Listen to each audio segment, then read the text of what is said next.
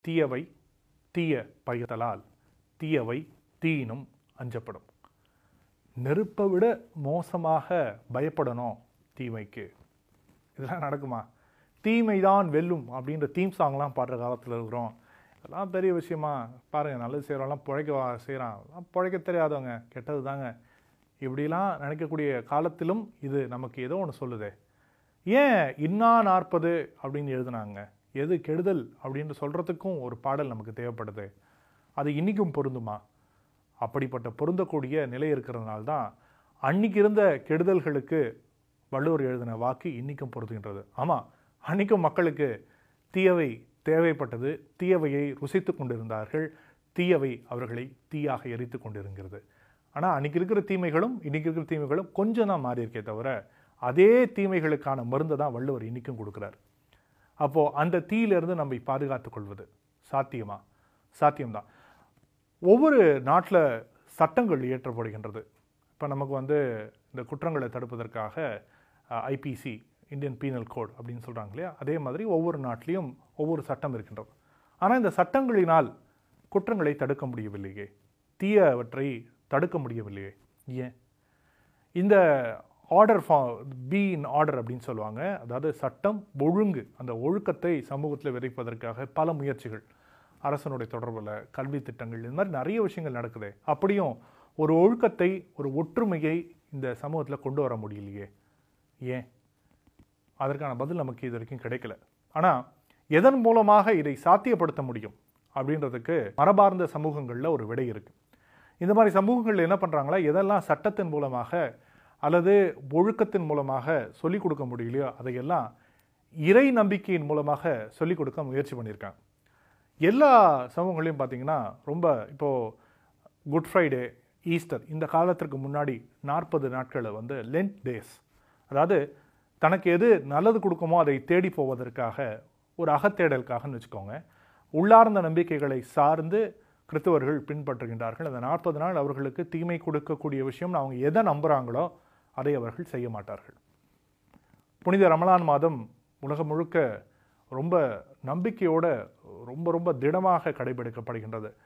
இந்த நம்பிக்கையை சார்ந்து உள்ளார்ந்து பார்த்தோம் அப்படின்னா தன்னுடைய வாழ்க்கைக்கு ஒரு மாற்றம் கிடைச்சிடாதா இந்த ரமலான் மாதத்துலேன்னு தன்னுடைய தீவைகளை விட்டு விட்டு ஏன் தன்னுடைய குடும்பத்தில் இருக்கக்கூடிய ஆணோ பெண்ணோ இதனால் மாறிட மாட்டாங்களா? இந்த ரமலான் மாதத்தை வருடா வருடம் நோக்கி எதிர்பார்க்கக்கூடிய இஸ்லாமிய குடும்பங்கள் எனக்கு தெரியும்.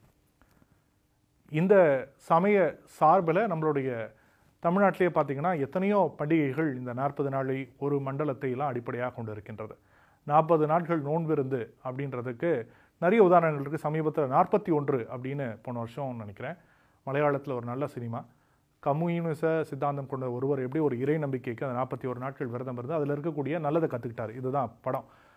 படத்துடைய சுவாரஸ்யத்தை விட நிஜத்துடைய சுவாரஸ்யத்துக்கு வருகின்ற இது மாதிரி நிஜமான சுவாரஸ்யங்கள் வாழ்க்கையில் நிறைய நடந்திருக்கு.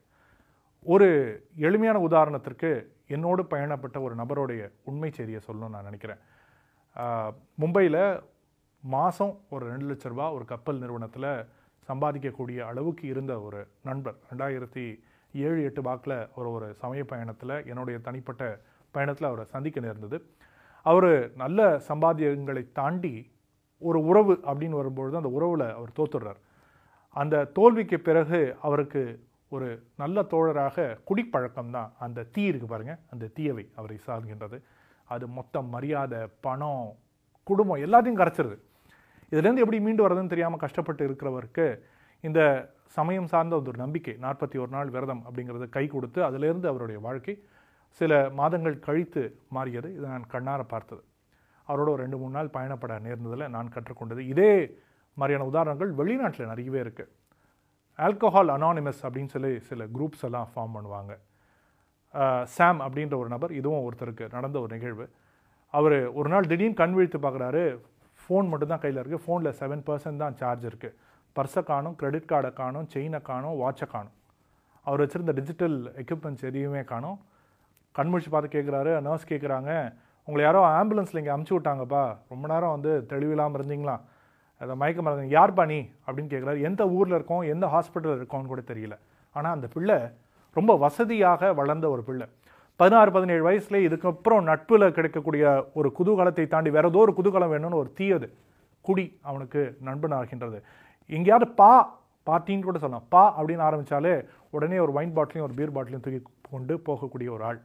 அந்த ஒரு நபருக்கு கடுமையான போராட்டங்களுக்கு பிறகு இந்த ஒரு நாள் கண் விழித்து பார்க்கும்போது எங்கே இருக்கும் ஏது இருக்கும் கையில் இருக்கிற எல்லாமே அழிஞ்சு போச்சுன்னு தெரிஞ்ச அப்புறம் வந்த ஒரு மாற்றம்.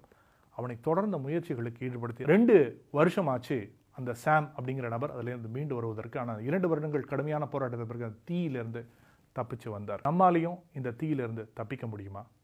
தீ நம்ம கொளுத்தாமல் தீயவையிலிருந்து தப்பிக்க முடியுமா? முயற்சிப்போம்.